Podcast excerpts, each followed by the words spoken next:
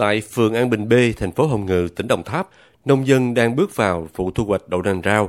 Năng suất và chất lượng đậu vụ này được đánh giá là đạt khá. Mỗi công đất trồng đậu, nông dân có lãi từ 2,5 triệu đến 3 triệu đồng.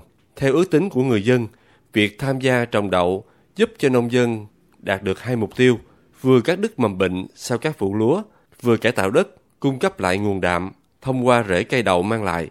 Canh tác lúa tại thành phố Hồng Ngự và tham gia trồng đậu nành được vài vụ. Ông Lê Văn Bảnh phấn khởi chia sẻ. Theo như bên công ty người ta báo cho mình biết, ước lượng đó, một ha là khoảng 25 tới 30 triệu cái lợi nhuận của mình. Thì mình so với lại cái bằng lúa đó, thì mình lấy cái thằng này làm chuẩn, làm sướng hơn là thằng lúa. Biền lúa tới 105 ngày mà nó lên xuống nó bất thường. Còn này bây giờ công ty người ta đã bao tiêu là 12.000 một ký. Cái đường ra là mình không sợ nữa, mình không có lo. Một lợi ích thấy rõ khác khi tham gia trồng đậu nành rau liên kết mà hầu hết nông dân đều nhận thấy, đó là vụ lúa đông xuân sau đó trúng hơn các năm không trồng đậu. Có hai nguyên nhân chính giúp lúa trúng mùa ở vụ sau là do việc trồng đậu đã cung cấp rất nhiều phân đạm dễ tiêu cho cây thông qua nốt sần ở dưới rễ đậu. Mặt khác, đậu nành có thời gian sinh trưởng chỉ 70 ngày thay vì 105 ngày như lúa. Thế nên, đất có thời gian nghỉ hơn 1 tháng để cắt đứt mầm bệnh, sâu bệnh hại còn sót lại trên ruộng.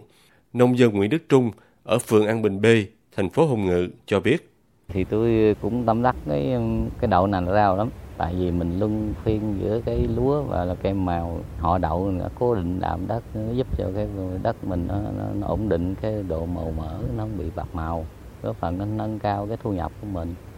Để khuyến khích người dân tham gia, chính quyền địa phương và hội nông dân đã kêu gọi doanh nghiệp trên địa bàn tham gia ký kết bao tiêu. Diện tích ký kết hiện nay là hơn 18 hectare và dự kiến còn mở rộng trong thời gian tới. Đậu nành rau là loại thực phẩm giàu chất xơ và chất đạm, do đó đang rất được ưa chuộng trong chế biến món ăn và cả cho thị trường xuất khẩu. Chia sẻ về định hướng tới, anh Phan Văn Minh, giám đốc dịch vụ liên kết, công ty trách nhiệm hữu hạn một thành viên Bảy Binh chia sẻ.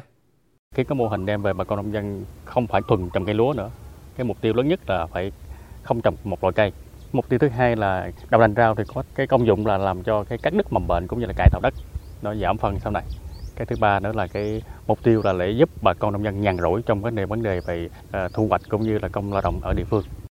Về phía địa phương, Hội nông dân phường An Bình B, thành phố Hồng Ngự, tỉnh Đồng Tháp cũng đã lên kế hoạch tiếp tục vận động bà con nông dân tham gia trồng đậu nành rau liên kết.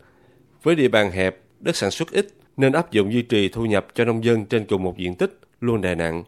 Do đó, mô hình này đã và đang là sự lựa chọn của rất nhiều nông dân trên địa bàn. Ông Trần Văn Á, Chủ tịch Hội Nông dân phường An Bình B, thành phố Hồng Ngự cho biết thêm.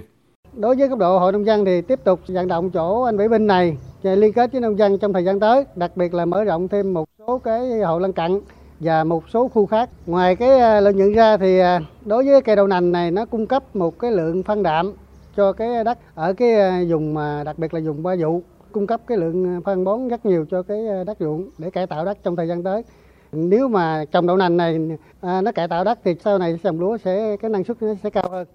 Có thể thấy mô hình liên kết sản xuất và tiêu thụ đậu nành rau tại thành phố Hồng Ngự, tỉnh Đồng Tháp là mô hình phù hợp với chủ trương phát triển kinh tế đô thị, giảm phụ thuộc vào cây lúa.